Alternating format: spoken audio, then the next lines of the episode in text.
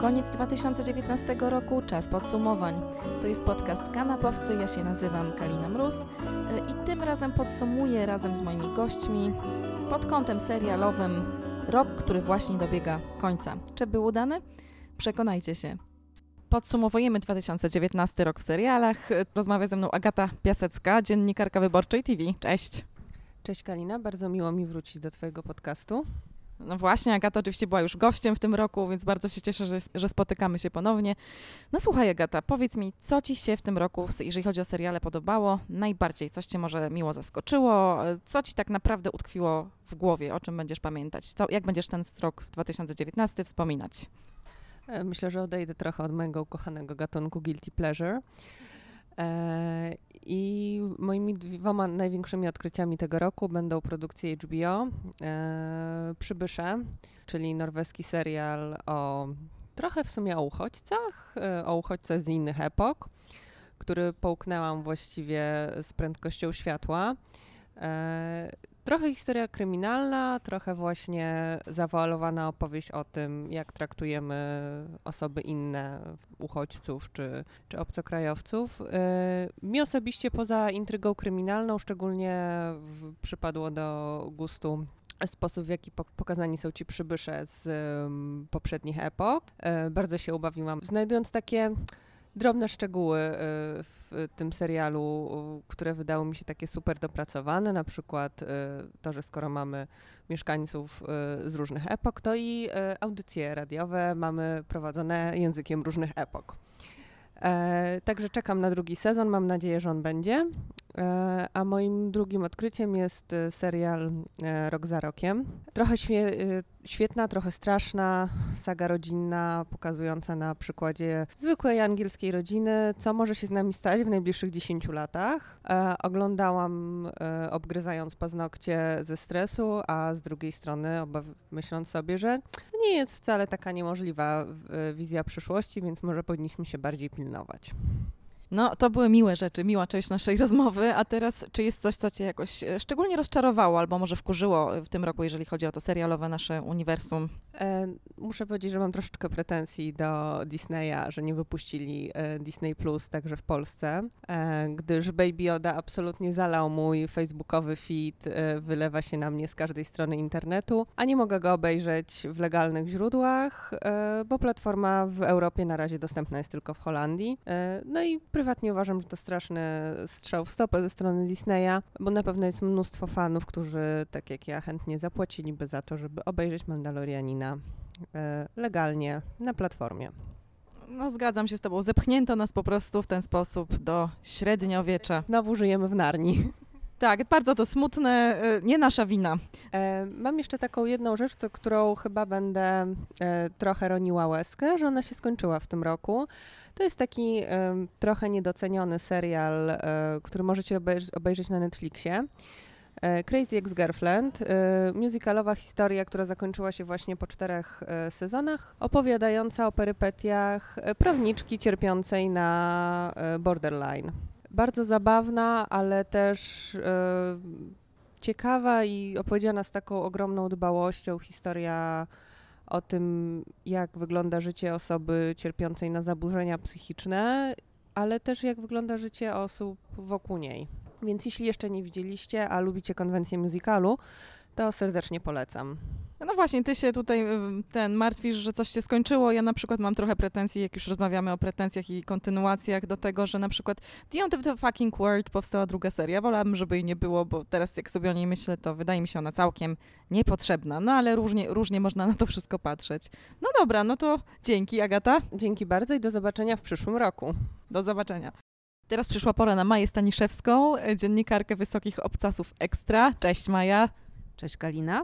Widzimy się ponownie, słyszymy się ponownie w podcaście Kanapowcy. Słuchaj, no podsumowujemy rok. Co ci się najbardziej w tym roku podobało? W czym jesteś zakochana na śmierć? Chyba wiem, jaka będzie odpowiedź. Wiesz, jaka będzie odpowiedź, bo odbyłyśmy kiedyś w taksówce długą dyskusję o najlepszej rzeczy, która przydarzyła się w 2019 roku, czyli drugim sezonie Fleabag, z którego co mnie najbardziej ujmuje, każdy wyjmuje coś innego i coś dla siebie. Są osoby, które się absolutnie od Fleabag odbijają. Rozumiem, widzę te punkty, w których one się odbijają, a raczej nawet słyszę, bo bardziej chodzi o to, co główna bohaterka mówi e, na początku, dopiero potem o to, co robi. Ale są tacy, którzy się odbijają, natomiast ci, którzy się zakochują, zakochują się na zabój, na amen, zaczynają cytować. I tak jak my rozmawiałyśmy, opowiedziałaś mi o rzeczach z Fleabag, e, o wątkach, które ciebie mocno poruszyły, które dla mnie były trzecioplanowe. Dla mnie ważne było coś zupełnie innego i ten, to jest magia w tym serialu. W serialu, który trwa łącznie w całości dwie godziny, zawrzeć tyle emocji, tyle ludzkich historii, gdzie opowiadamy o jednej lasce pogubionej życiowo na przestrzeni właśnie 120 minut i robimy z tego dla każdego coś ważnego. Nie tylko coś e, lekko sprośnego, nie tylko coś filozoficznego, nie tylko momentami leciusieńko obleśnego, ale właśnie coś ważnego, coś komu pika w serduszku bardzo różnym osobom z bardzo różnych powodów. No tak, ja się oczywiście absolutnie zgadzam. No tak napakowanego treścią serialu, tak świetnie zrobionego, tak precyzyjnie skonstruowanego, napisanego i zrealizowanego przez kobietę, która też się zna świetnie na teatrze, no bo Phoebe Waller-Bridge, prawda, to jest e, osobowość dramaturżka, dramatopisarka w zasadzie i aktorka teatralna. E, była nią, zanim się stała wielką gwiazdą e, w telewizji. I mam nadzieję, że pewnie też kina się stanie tak naprawdę, no bo, bo, bo, wielka, wielka przyszłość przed nią, to jest młoda dziewczyna. No słuchaj, ale Fleabag to wiadomo, że to jest genialna rzecz, prawda? To jest zwycięzca naszego rankingu też e, w Gazecie Wyborczej, Wyborczej TV e, najlepszych seriali 2019 roku. Co jeszcze Ci się tak bardzo podobało? Powiedz mi, co by było na drugim miejscu, gdybyś miała taki prywatny ranking sobie zrobić? Na drugim miejscu jest straszny tłok bo nie mogę się zdecydować, czy na drugim miejscu powinien się znaleźć rok za rokiem. E, który mnie absolutnie przyprawił o bezsenność, bo ja jestem osobą, która zdecydowanie zamyka oczy, zasypia, budzi się po 8 godzinach, jest rozczarowana, że już jednak się skończyło, a z tym serialem było tak, że jest jeden moment w nim, w którym tak mam wstrząsa, że odebrał mi ten sen. I zaczęłam się zastanawiać nad przyszłością niedaleką. Jest to opowieść, która rozgrywa się w niedalekiej przyszłości i która ma tak celne momenty przeniesione z dzisiaj. Znaczy to w te punkty, w których dziś jesteśmy, są tak rozwinięte prawdopodobnie w nim, że właśnie to były ciarki i to było to coś, co mnie, e, co, co mnie snu pozbawiło. I Watchmeni to jest ten drugi film, znaczy drugi serial, przy którym absolutnie podeszłam do niego nie, nie spodziewając się niczego. Nie czytałam komiksów, nie widziałam filmu. Odpaliłam i nie wiedziałam, co mnie uderzyło. Po prostu zostałam wrzucona w tą historię i oglądałam z otwartymi ustami, przyznam szczerze, pierwszy odcinek. A potem to już poszło. No i właśnie z otwartymi ustami też zostałam na koniec e, w finale, więc Watchmen to też jest dla mnie wielkie wydarzenie też dlatego, że no mówię, nie, nie, nie wiedziałam, co to będzie. Lubię superbohaterów, lubię komiksy, ale tutaj to odwrócenie całej tej opowieści superbohaterskiej przy jednoczesnym zachowaniu klasycznych tropów e, mnie, na, zrobiło na mnie wielkie wrażenie. A na trzecim miejscu Na trzecim miejscu też byłby tłok, gdyby nie to, że właściwie ch chciałabym tam umieścić Derry Girls. Drugi sezon cudownego, lekko nostalgicznego, bardzo ciepłego, bardzo rodzinnego, ale też bardzo mądrego i bardzo politycznego, paradoksalnie, serialu o nastoletnich dziewczynach z Irlandii Północnej i kuzynie jednej z nich, które się rozgrywa w czasie, kiedy jeszcze trwał konflikt w Irlandii i który mi po prostu rozgrzewa moje serduszko, wzrusza mnie po prostu i bawi. Więc jeśli jakimś cudem ominęliście Derry Girls, które znaleźć można na Netflixie w Polsce, to koniecznie trzeba to nadrobić. To też jest bardzo krótki serial. Odcinki są, też masz tylko sześć odcinków, odcinki są mniej niż półgodzinne, więc troszkę jest to y, format Fleabag. Zdecydowanie polecam, nic wam tak nie poprawi humoru, jak te cztery dziewczyny i chłopak. E, zgadzam się, Derry Girls to super. Od, od Watchmenów ja się z kolei odbiłam, no ale ja nie jestem fanką komiksów i superbohaterów, więc może też dlatego trudno mi się tą konwencją jakoś tam zainteresować. Ale nic, może do tego wrócę, bo ja się odbiłam od pierwszego odcinka, zobaczymy, zamierzam wrócić, dzielnie. E, natomiast, słuchaj, co cię wkurzyło w tym roku? Co ci się nie podobało, co cię rozczarowało? Co najbardziej? Jedna rzecz, która cię naprawdę najbardziej jakoś tak e, rozczarowała totalnie. Totalnie złamał mi serce Charlie Brooker. którego piąty sezon Black Mirror, Czarnego Lustra, był taki żaden. Gdyby on był zły, gdyby on był fatalnie źle, napi- źle, źle, źle wymyślony, źle zagrany, źle wyreżyserowany, okej.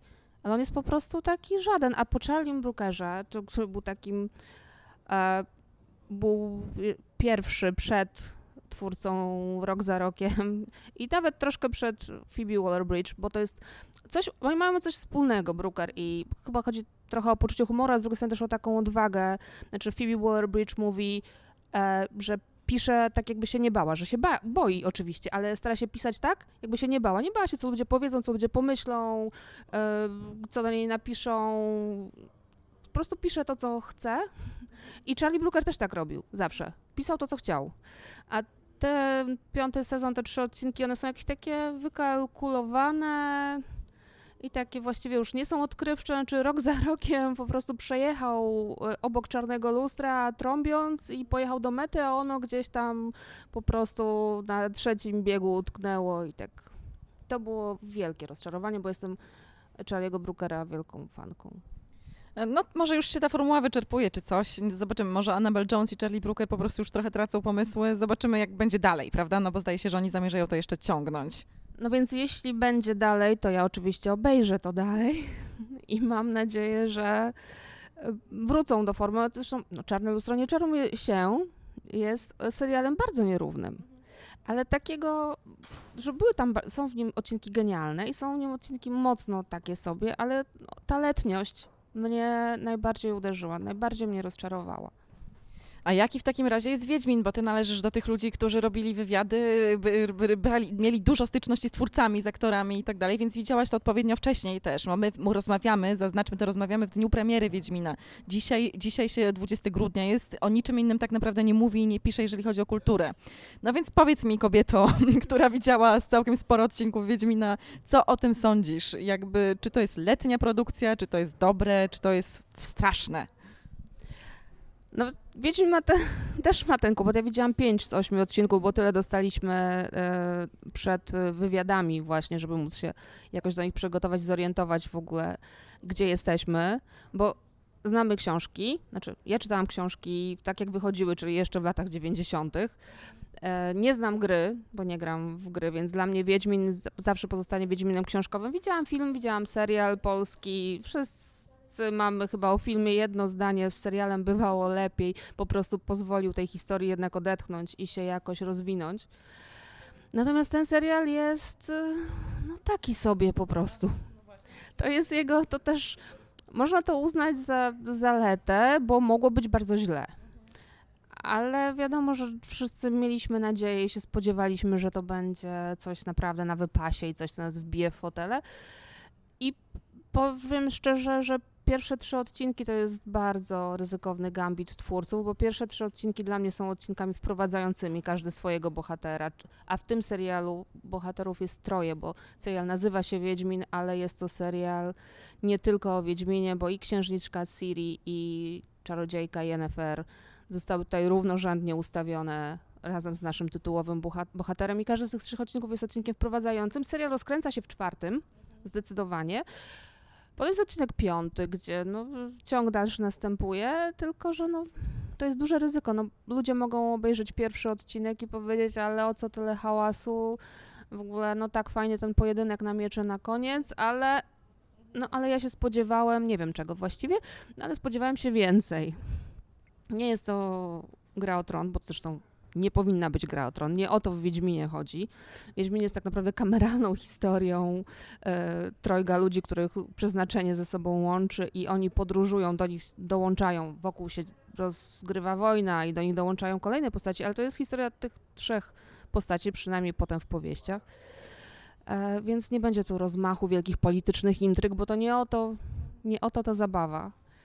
E, natomiast no to wszystko na razie jest takie, no, no są momenty ba bardzo. Zresztą ten serial jest nierówny, te pięć odcinków jest nierówne, które widziałam do tej pory. Są momenty super i są momenty takie, że właściwie chciałabym się schować pod poduszkę. I są sceny nakręcone z ogromnym rozmachem, z wspaniałe scenograficznie i takie, gdzie mam wrażenie, że ktoś stoi i trzyma kawałek dykty, żeby to się wszystko tylko nie rozwaliło. Więc no, na pewno Henry Cavill jako Geralt wygląda świetnie, na pewno świetnie walczy. Na pewno jest świetnie mrukliwy, na pewno świetnie rzuca e, różnymi rzeczami, ale też różnymi żartami, e, choć zdecydowanie Wiedźmin mówiący oh fuck, to nie jest... Zaraza powinno być. Może nie tyle zaraza, ale Wiedźmin w sytuacji, w której to pierwszy oh fuck pada, generalnie raczej by po prostu popatrzył na nas, no ale jest to Wiedźmin nakręcony dla Netflixa, dla widowni w 160 krajach na całym świecie. Przepraszam, w 200 krajach na całym świecie, 160 milionów abonentów jest Netflixa. Więc to jest nakręcone dla międzynarodowej publiczności jak najszerzej. No więc z naszej polskiej perspektywy można poczuć zawód. Ja będę oglądać dalej. Dzisiaj już dostałam, w związku z tym, że jest premiera, te trzy brakujące mi do sezonu odcinki, to wieczorem dzisiaj zrobię, po prostu dooglądam Wiedźmina do końca. A ciąg dalszy tylko czeka, żeby nastąpić. Zrobię dzisiaj to samo. Ja widziałam jeden odcinek na premierze e, oficjalnej w Warszawie. E, uśmiech nastąpił tutaj. Kto był, ten wie dlaczego.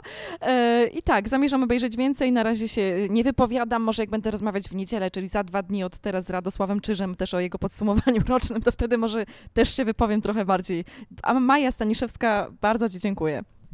Dziękuję i dobrych seriali. Tak jest. No, no jest, jest niedziela przedświąteczna, my siedzimy w redakcji po to, żeby złożyć gazetę y, i żebyście mieli program telewizyjny i różne teksty na święta i na e, Sylwestra. Obok mnie Radosław Czyż, dziennikarz y, Gazety Wyborczej Wyborczej TV. Cześć Radziu. Cześć. No słuchaj, co ci się podobało najbardziej w tym roku? Wiem na pewno, że była to Fleabag na 100%, ponieważ e, żeśmy robili ranking wspólnie, no i wszyscy głosowaliśmy za Fleabag u nas. A co oprócz niej, co oprócz Phoebe Waller-Bridge e, cię jakoś tak urzekło? Co, jak będziesz ten rok serialowo wspominał?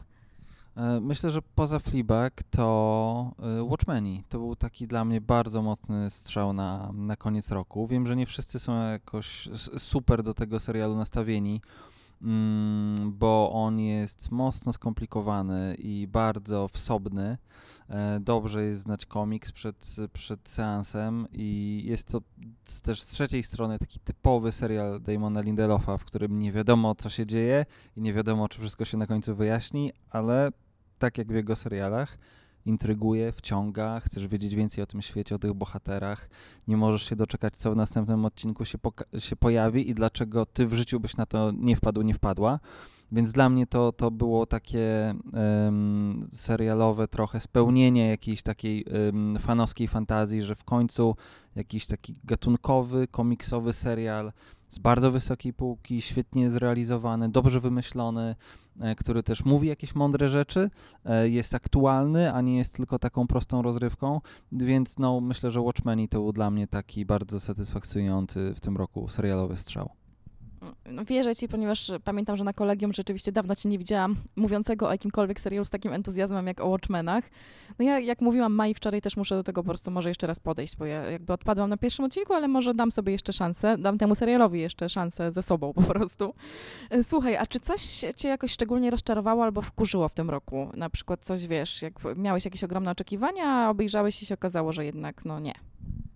E, myślę, że Obsesja Eve to było takie chyba dla mnie największe rozczarowanie, bo pierwszy sezon mnie zachwycił i był takim strzałem z nienacka, e, bo okej, okay, Phoebe Waller-Bridge, dobre aktorki, ale ten pomysł taki, no nie wiem, czy da się coś z tego wygrzebać, te książki nie były jakieś super, no ale pierwszy, seria, pierwszy sezon to było arcydzieło i bardzo liczyłem, że w drugim ten poziom uda się utrzymać. No i niestety wystarczyło zmienić e, ten mózg stojący za, za sukcesem i oddać e, z rąk Phoebe Waller-Bridge ten serial jej przyjaciółce.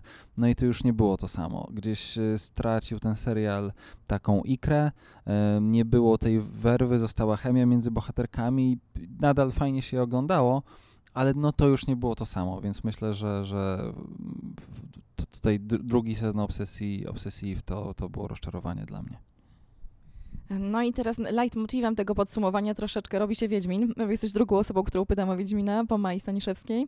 No i jesteś też osobą, która wie o tym serialu tak naprawdę wszystko, mam wrażenie, ponieważ naprawdę robiłeś wywiady, byłeś na planie, yy, piszesz recenzje i, i, rzeczywiście no, zgłębiłeś to na wszystkie sposoby. Jesteś też fanem Sapkowskiego twórczości przede wszystkim. No i cóż, jak ci się ten serial yy, podoba? Ja już obejrzałam 8 odcinków, więc możemy chwilę o tym porozmawiać. E, długo się zastanawiałem nad tym, czy ten serial mi się podoba, czy nie. Musiałem naprawdę przespać się kilka nocy, obejrzeć tak naprawdę te pierwsze pięć odcinków, które Netflix nam przed, y, przed premierą udostępnił, oglądałem kilka razy. Mm, I później te ostatnie trzy gdzieś zbingowałem od razu po premierze i musiałem przespać się trochę z tym, żeby wyklarować jakieś swoje podejście do tego serialu. Miałem bardzo duże oczekiwania i chyba byłem przysiąknięty aż za bardzo um, kuluarami tej produkcji. Um, za bardzo byłem gdzieś wgłębiony w to y, i od strony porównań do literatury Sapkowskiego i jakiejś takiej wiedzy z zakulis o, o tej produkcji. Um, I musiałem się zdystansować troszkę po lekturze, żeby sobie wyrobić jakąś sensowną opinię. Całkiem mi się to podoba. Y, jest wiele rzeczy, które można było zrobić dużo lepiej i myślę, że potencjał tych, tych historii został niewykorzystany. Bardzo podoba mi się za to obsada. Myślę, że Henry Cavill, do którego nie byłem do końca przekonany, bardzo dobrze się sprawdził w roli Geralta. E, Joey Batty jako, e, jako Jaskier jest, jest świetny. E, bardzo mi się podobają jego piosenki, chociaż tutaj niektórzy fani by chcieli, żeby były bardziej jakieś historyczne, renesansowe, że może jakaś ballada taka bardowska, a nie przebój Taylor Swift. Dla mnie to był fajny, ciekawy, nieoczekiwany strzał. I myślę, że dobrze pokazuje to, co w serialu się udało uchwycić i czym tak naprawdę stała proza Sapkowskiego, czyli taki postmodernizm, że to są cytaty z bardzo wielu źródeł. E, Sapkowski czerpał skąd się dało, nawet z podręczników do jakichś gier RPG, żeby jakoś ożywiać swój świat i tworzyć fajne tło dla swoich bohaterów na serial bierze inspirację ze sobie współczesnych rzeczy. Mm, I to też chyba widać, że to jest takie pulpowe fantazy, nic z jakiejś takiej bardzo wysokiej półki. Nie jest to na pewno kolejna gra o tron, ale kto wie, czy w kolejnych sezonach się nią nie stanie, bo ile twórcy moim zdaniem nie poradzili sobie z adaptacją opowiadań, bo to było też trudne wyzwanie, no to teraz wchodzą już w fabułę powieści, która jest dużo prostsza, um, linearna, e, nie będą musieli tak skakać między czasami, więc myślę, że tutaj będzie, będą mieli trochę e, niższy próg wejścia i mam nadzieję, że sobie poradzą i że wyciągną wnioski z błędów, które popełnili.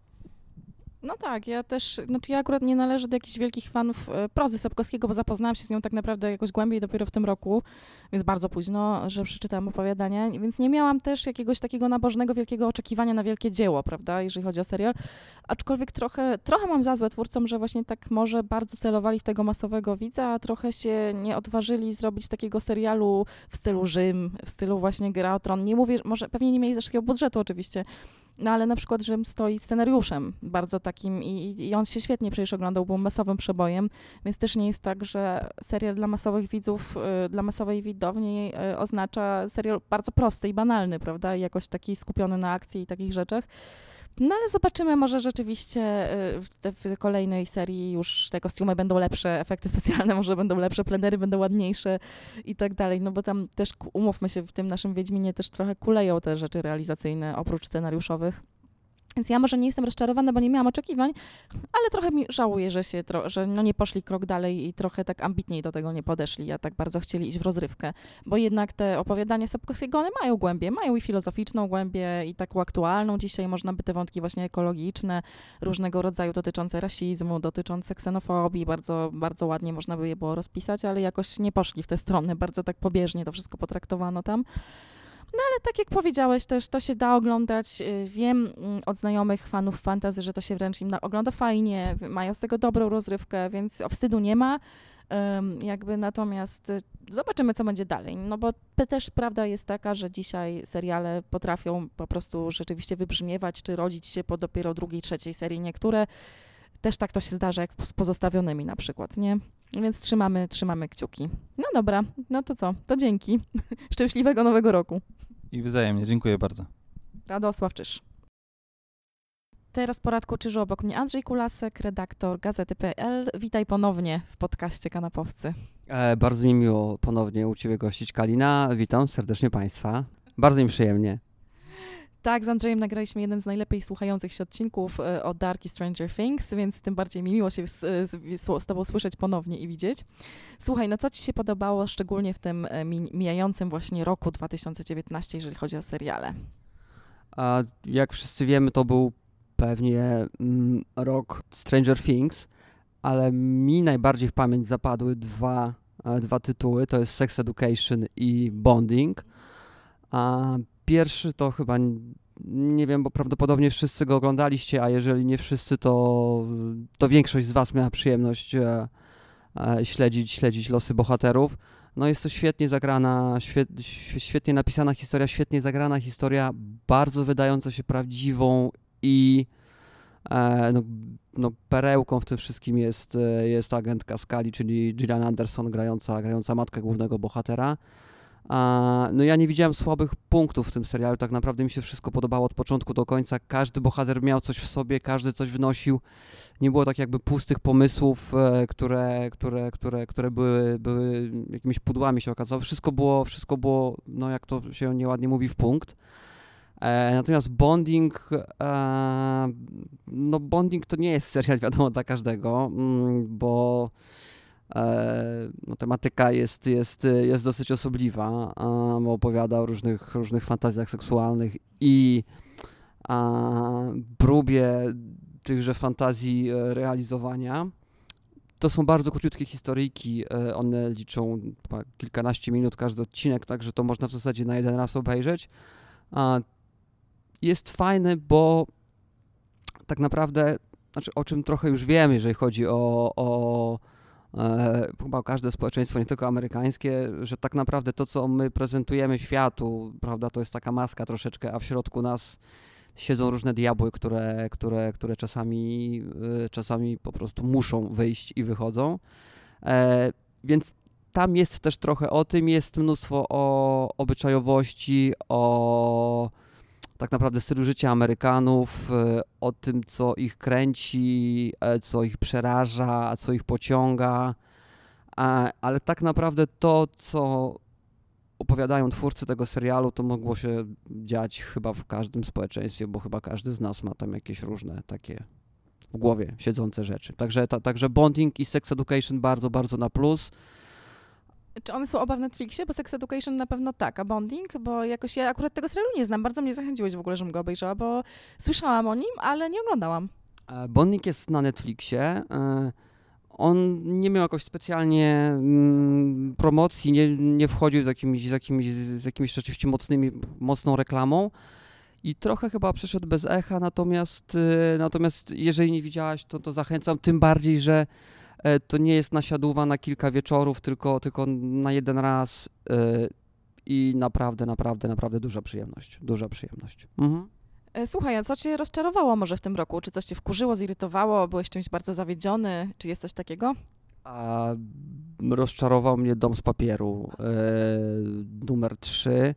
Bardzo źle zrobiło mu tak jakby zmiana flagi, czyli ściągnięcie, ściągnięcie flagi Hiszpanii, ściągnięcie flagi Stanów Zjednoczonych E, wiadomo, że ponieważ Netflix przejął produkcję e, serialu, to on jest zrobiony z większym rozmachem, on jest zrobiony z, z użyciem większych, wiek, że większy budżet widać, natomiast widać też niestety mniej sensu i to mnie bardzo rozczarowało. No, ratuje trochę sytuację, yy, czy ja nie wiem, czy mogę coś zwracać, ale chyba wszyscy już widzieliście, tak?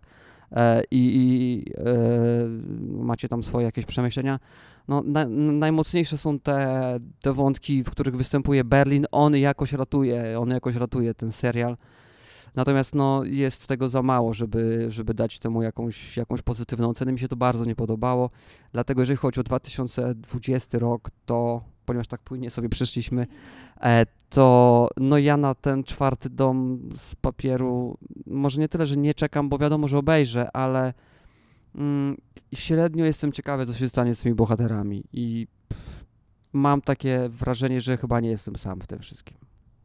No, ja chyba też nie, nie, nie- jestem specjalnie zaciekawiona tym, co się dalej wydarzy. Mam wrażenie, że ten serial chyba był kontynuowany w ogóle niepotrzebnie, ponieważ ta druga seria się skończyła bardzo dobrze. E, To była zamknięta historia i powinna się była po prostu skończyć z tą produkcją. Nie, nie ma co ciągnąć na siłę pewnych rzeczy.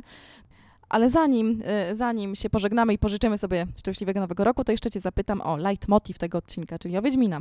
No bo tak jakby myślę, że wszyscy e, uważamy, że to jest e, najważniejsza premiera końca roku, no, najbardziej wyczekiwana w każdym razie. Ile odcinków obejrzałeś, czy obejrzałeś całość, jak ci się podoba? Mm, W ogóle to jest niesamowite, bo nagle okazało się, że Polacy, tak jak wszyscy Polacy znają się na piłce nożnej i na polityce, okazało się, że dochodzi trzecia, trz- trzeci element takiej po- powszechnej wiedzy e, naszych rodaków. Wszyscy znają się na Wiedźminie. Ja w życiu nie widziałem e, chyba nawet takiego poruszenia Gra o Tron nie, nie, nie, wywo, nie, wywo, nie, wy, nie wywoływała w nas, jak, co, co, e, e, co ta najnowsza ekranizacja e, prozy Andrzeja Sapkowskiego. E, No ja nie ukrywam, że no chyba się zaliczam do tych ludzi, którzy się znają na Wiedźminie, bo, mm, bo te wszystkie książki mam na rozkładzie powielokroć przeczytane. E, Mam też niestety na rozkładzie e, naszą rodzimą produkcję i, i te nieszczęsne elfy z chlebakami ze składnicy harcerskiej, i, tudzież, tudzież, tudzież tego złotego smoka. E, Mam też oczywiście na rozkładzie gry i oczekiwania miałem naprawdę gigantyczne, jeżeli chodzi o ten, jeżeli chodzi o ten serial. No i umówmy się, ja nie widziałem jeszcze wszystkiego. Widziałem kilka pierwszych odcinków. Nie podoba mi się, mówiąc krótko. Jesteś pierwszą osobą z, naszych, z moich dwóch poprzednich rozmówców, którzy tak wprost to powiedzieli, bo pozostali mówili, że raczej tak sobie. A nie, no dl- dla mnie nie jest tak sobie, dla mnie strasznie jest dziurawy scenariusz. E, nie wiem, dlaczego niektóre wątki zostały nagle... Wychodzi na to, że to nie jest ekranizacja Sapkowskiego, tylko troszeczkę serial na podstawie może, mo, może tego, co Sapkowski napisał. Trochę nie rozumiem e, potrzeby rozbudowania wątku Yennefer, bo moim przekonaniu niewiele to wnosi i niewiele to znaczy ja nie, nie zadawałem sobie pytań o Yennefer podczas czytania e, opowiadań czy, czy pięcioksiągu, więc nie widziałem potrzeby, żeby, żeby rozbudować tę postać. Może, może, może, może twórcy nie wiem, mają jakiś pomysł jeszcze na następne sezony, żeby, żeby, żeby, żeby, żeby to ograć. To nic nie wnosi. E, nie jestem specjalnie zachwycony też e, głównym bohaterem, który mm, on, znaczy on nie musi być polskim Batmanem, bo tak to trochę wychodzi. Ma ten taki gardłowy głos, jest ponury, jakiś autystyczny, wycofany. No, Wiedźmin taki nie był. On nie stronił od jakichś żartów, nie stronił od, od, od, e, od jakichś no, ciętych ripost i, i, i, i nie był wcale jakimś specjalnie skrytym człowiekiem. E, nie, ja na razie nie kupiłem tego Wiedźmina i, i mam nadzieję, że w kolejnych odcinkach e, to opakowanie i zawartość będą atrakcyjniejsze i, i, wtedy, i, wtedy, i wtedy się z Wiedźminem zaprzyjaźnię. Na razie, no na razie krótko, zdecydowanie nie, nie, nie podoba mi się ten Wiedźmin. No, zobaczysz, y, jak dojść, jak czwarty odcinek, to był taki moment, w którym ja pomyślałam, że to jest, do, da się oglądać, o tak bym to ujęła generalnie. Czyli jest nadzieja. E, to dobrze, są święta, prawda, czas, czas, czas nadziei jak najbardziej, więc, więc, więc skoro e, wlewasz ją w moje serce, jeżeli chodzi o, o, o, o tak ważny, o tak ważny e, element, to bardzo fajnie. To, to, to nie poddaje się, słuchajcie, obiecuję, że, że, że, że użyję wszelkich, wszel, wszelkich starań i wszelkich możliwych znaków wiedźmińskich, żeby, żeby przebić się przez ten pierwszy sezon. Także z tym, tym optymistycznym akcentem, tą nadzieją w sercu y, żegnamy się z wami w tym roku y, i także wszystkiego dobrego, Andrzeju. Czekamy też z nadzieją, mam nadzieję, na kolejny, y, kolejny sezon Wiedźmina, żeby, że będzie po prostu lepszy niż pierwszy. Dziękuję serdecznie za zaproszenie. E, Dla Was wszystkich oczywiście życzenia wesołych świąt, szczęśliwego nowego roku. I ponieważ jest to podcast o serialach, to ż- żebyście pod choinką znaleźli jak najwięcej wolnego czasu, żeby, żeby, to, wszystko, żeby to wszystko obejrzeć.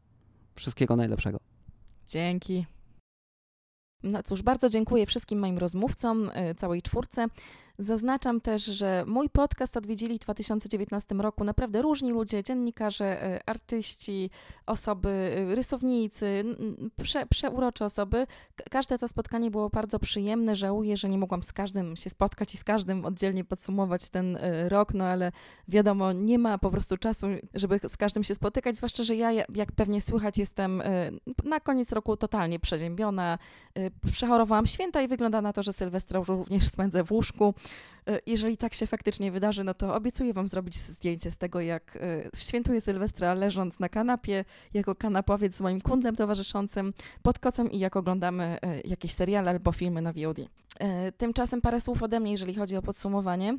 E, słuchajcie, ja, jak pewnie zauważyliście, jestem orędowniczką takich dosyć mało popularnych e, miniseriali e, europejskich, bardzo niszowych produkcji, więc przypominam Wam i zachęcam Was do tego, żebyście nie pomijali i nie zapominali na przykład o takich serialach jak Nieświadomi. To jest czeska mini produkcja szpiegowska, twórcy debiutanta Andrzeja Gabriela, młodego scenarzysty 40-letniego. Akcja dzieje się w czasach aksamitnej rewolucji w 1989 roku. To jest taka trochę alter, alternatywna e, historia, która dotyczy również e, nas, Polski i wszelkich e, krajów bloku wschodniego, która mogłaby nas dotyczyć w każdym razie, bo to jest tam rzecz hipotetyczna, ale też realistyczna, prowadzona z perspektywy kobiety. Naprawdę bardzo wartościowa rzecz, zwłaszcza, że reżyseruje ją Iwan Zachariasz, ten sam reżyser czeski, który nakręcił genialny, wybitny serial Pustkowie. Nieświadomie i można oglądać w HBO Go, jakby co. E, zachęcam Was też do tego, żebyście zwrócili uwagę na serial, na serial który mógł być kompletnie przez Was pominięty e, z powodu Wiedźminowego szumu. No też nic dziwnego, że Wiedźmin budził tak ogromne zainteresowanie, ale 25 grudnia też w HBO Go pojawił się serial Isabel Coixet, y, ciekawej katalońskiej, hiszpańskiej y, reżyserki, która nakręciła takie przejmujące filmy jak Moje życie beze mnie albo Życie ukryte w słowach. Mm, serial, który zrobiła pierwszy w karierze, nazywa się Foodie Love i jest produkcją bardzo pozytywną. To znaczy, oczywiście też ma tam nutkę goryczy, bo Coixet to jest jednak reżyserka, która nie boi się trudnych tematów y, i raczej nie zrobiłaby takiego cukierkowatego, y, sympatycznego serialiku na poprawę humoru. Natomiast jest to naprawdę przyjemna rzecz o miłości i o jedzeniu, o ludziach, których łączy wielka pasja i miłość y, do jedzenia, do knajp, do życia nocnego, Y, dochodzenia po mieście i próbowania różnych rzeczy. No i ta para spotyka się ze sobą y, za każdym razem, w każdym odcinku w innym miejscu, poznają się coraz lepiej i zaczynają też nawiązywać bardzo ciekawą relację. Y, naprawdę przyjemna rzecz, może nie najwybitniejsza w tym roku, ale na pewno wartościowa. A jeżeli chodzi o rzeczy, które mi się naprawdę szalenie w tym roku podobały, tak już bardzo, bardzo, no to oczywiście nie wymieniona tutaj y, wcześniej sukcesja, y, taka szekspirowska historia. Tutaj już mamy za sobą drugą serię, która była jeszcze lepsza niż pierwsza. Mm, serial y, opowiadający o, me, o, imperium medialnym i bardzo odpychających ludziach, którzy tym imperium sterują.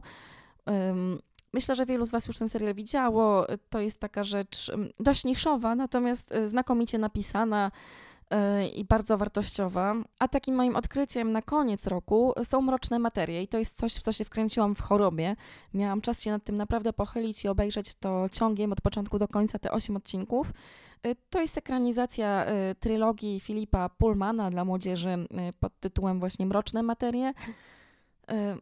Wcześniej ekranizowana była kinowo w filmie Złoty Kompas, nieudanym z Nicole Kidman w jednej z głównych ról z Danielem Craigiem też i z Ewą Green, ale tam nawet ta gwiazdorska obsada nie uratowała tej ekranizacji.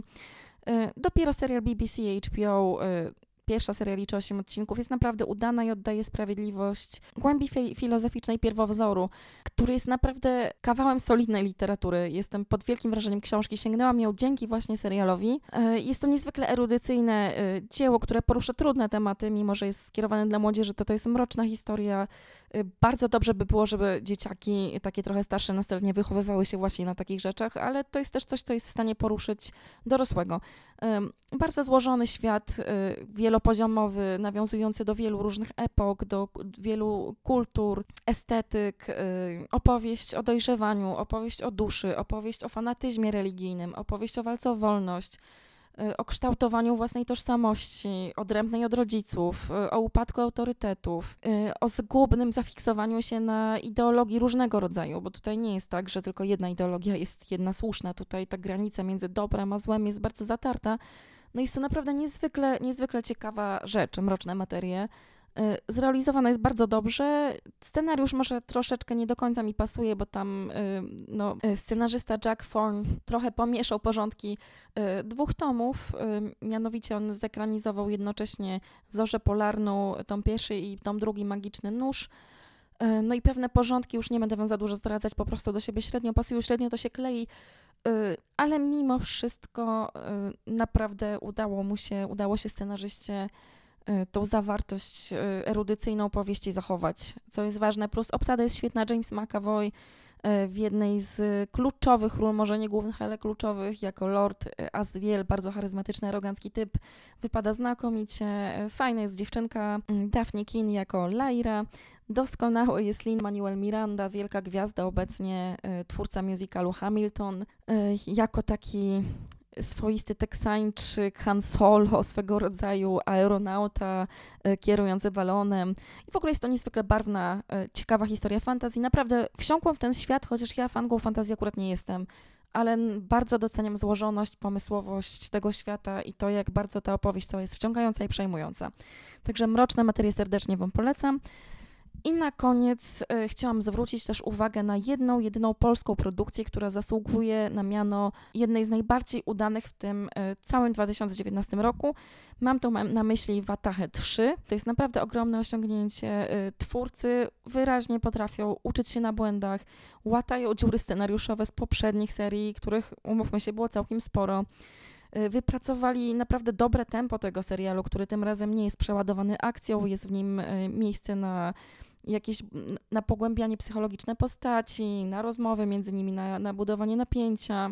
E, I jednocześnie oczywiście zachowują ten urok Bieszczad, e, który stanowi o sile Watachy i o tym, że ona ma tak ogromną fanbazę.